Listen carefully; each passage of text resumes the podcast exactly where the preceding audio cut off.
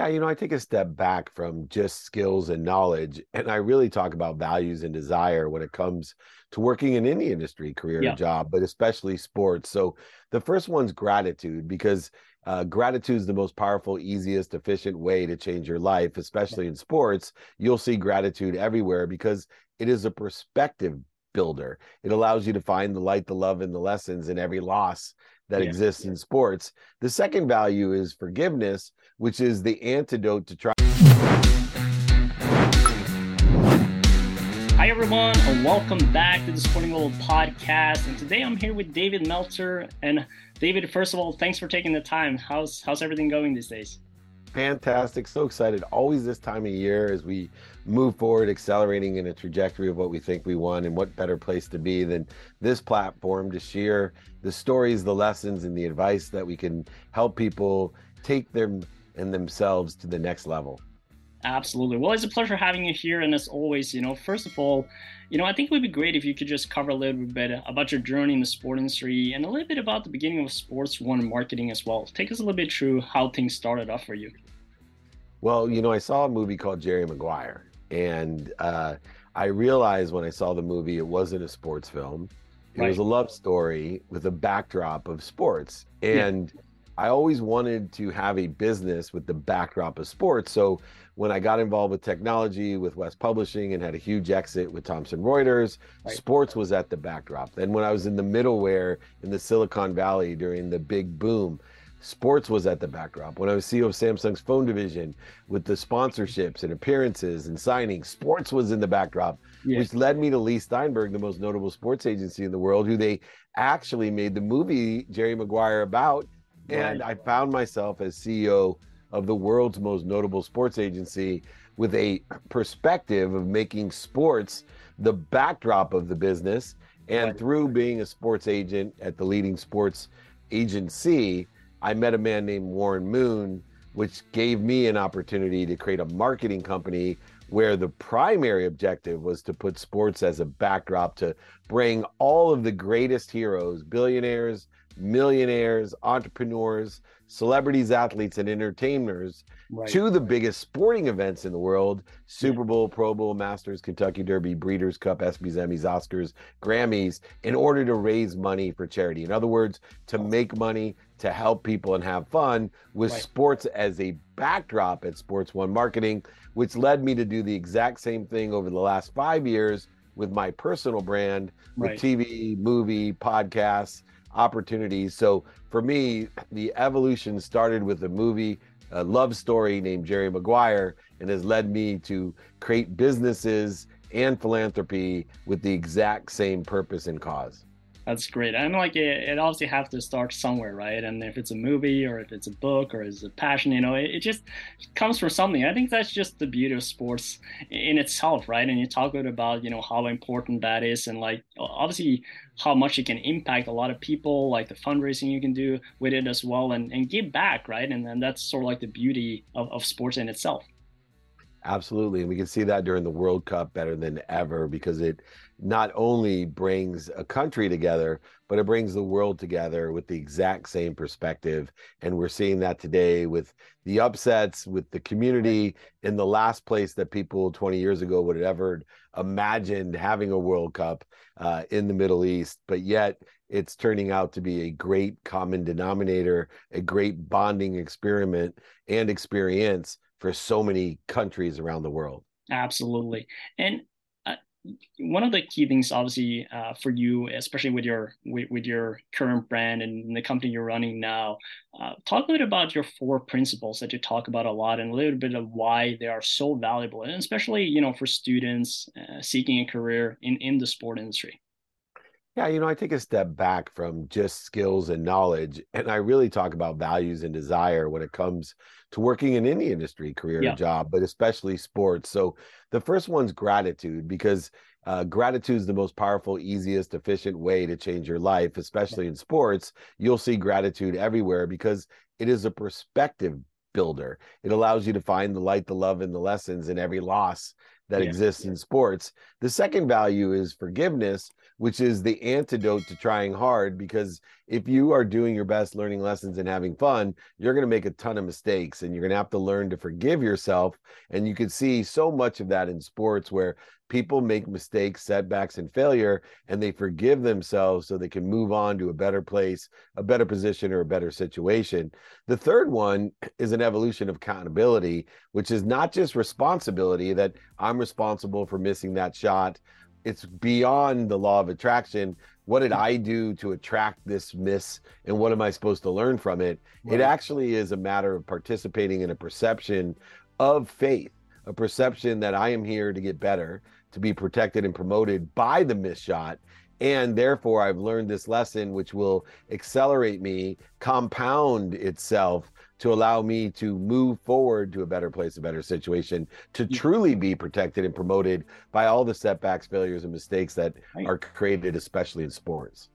Oh, no, hundred percent. And and if you tackle that a little bit, especially you know to the younger people, students, young professionals that that are, that are trying so hard, you know, to get into the sport industry. How, how are you essentially like you know making all these four core principles as and how can they look at that as a way of okay, this this is part of my you know building my identity, my core, you know, and and a pathway to to securing a career in the sport industry. Well, it really realms from the fourth value, which is effective communication, yep. which incorporates the skills that they have, the knowledge that they develop, and their desire, aligned with synergistic and supplementary to the passion that they have in sports. And so, right. if they look within with gratitude, forgiveness, accountability, and effective communication, with the intellect, the intuition, and the inspiration necessary to enjoy the consistent everyday, persistent without quit pursuit of their own potential, they'll find statistical success within the context of being more efficient, more productive, more accessible, and more gracious with the time spent in a trajectory of what they think they want. Too many people have romanticized a sports career without looking at what skills does it take to be a general manager, a front office, a coach, a player, a lawyer, a, a marketer, a, a, whatever it may be, they haven't taken the time to look at the skills and the knowledge of being whatever it is within the context of sports. Instead, their resume reeks of, well, I want to work in sports because I love soccer. that doesn't work. Yeah. You need to develop your skills and knowledge because that's your basement. Your desire will determine your potential, especially in sports. Yeah, no, it's it's an extremely valid point, and, and and I think more than ever, you know, we're so swarmed up by by the beautiful things we see in sports, right? And we want to be part of that, and we, we all think it's like, you know, like oh, I want to work in sports because I can stand next to you know Ronaldo and Messi and be in the World Cup, you know, sharing with them. But that's that's not the case. Very very rarely that's the case, and you you know that you know better than anyone, being in the industry for for so many years. And and, talk a little about uh, obviously I, I love all all the the four you know core core principles you're you're mentioning, but I also wanted to touch a little bit if you can go a little bit deeper into accountability, which I think is also an extremely important part, you know, in your student younger years, you know, building that accountability. You know, it's a big, big part. Yeah, of course. Most younger people see accountability as blame, shame, and justification.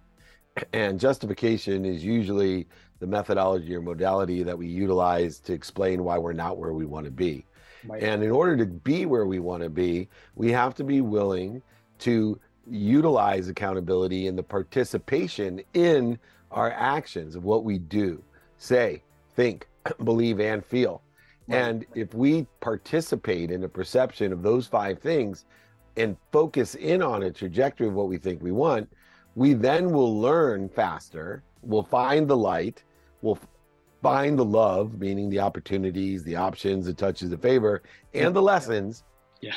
In order to allow us to take advantage of the options, opportunities, and touches of favor, to right. be able to expand, grow, and accelerate, to find the protection and promotion in each and every one of the events, circumstances, or incidents that other people are victims from in blame, shame, and justification, but instead with responsibility, attraction, and participation in perception, we are continually growing, learning, and accelerating towards bigger and better things.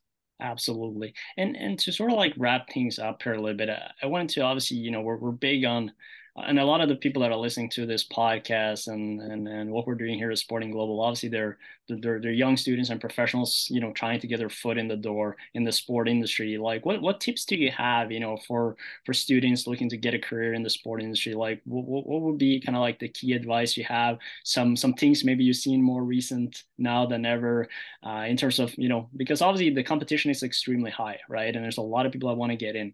What what, what tips would you give them for for those that really want to be part of the sport industry? Ask for help. Find people who sit in a situation that you want to be in and ask them for directions, ask them for help, and be willing to live in the empty mile, meaning so many people talk about working in sports, they don't ask for help and they go the extra mile every once in a while. And then they use, you know, what they did two weeks ago when they went the extra mile and stayed up till two in the morning as a justification to why they're not where they want to be. The people who ask for help, the people who do it every day, live in an empty mile. They live in a non competitive atmosphere in the sports world by doing stuff every day, by enjoying the consistent, persistent pursuit of the potential. They justify where they are by the skills, knowledge, and desire that they execute on every single day. Where those people going the extra mile every once in a while will justify where they're not people who go the extra mile every day will justify why they are. And the best way to do it is to find someone who sits in the situation you want to be in and ask them for help. Ask them, do you know anyone that can help me? And those people who sit in a situation not only have directions, but they know other people directions as well. Right. And they usually have open minds, open hearts, and open hands to help other people who truly are willing to do the work.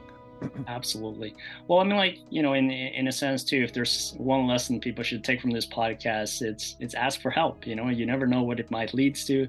You know, where you might go with it, and and and you know what that might bring. Maybe an opportunity. Maybe you know you meet someone else. Maybe you you know expand your network, right? And obviously, network is a big big part of the industry part of the industry as well. Um, I know we're about to close our ways here to the end, so David, I would like to thank you, you know, so much for for taking the time, you know, for sharing your your thoughts, your insights here with the Sporting Global platform. I do also have uh, one. It's kind of like a Sporting Global podcast tradition that we do with all our guests. So I have to I have to teach you a little bit Norwegian at the end, just as a yeah, kind nice kind of lesson. And so with every video we do, we always finish with Vi snakkes, which means see you later in Norwegian. So that's what you have to say. Vi snakkes. Vi snakkes. Thank you so much, David. Thank you.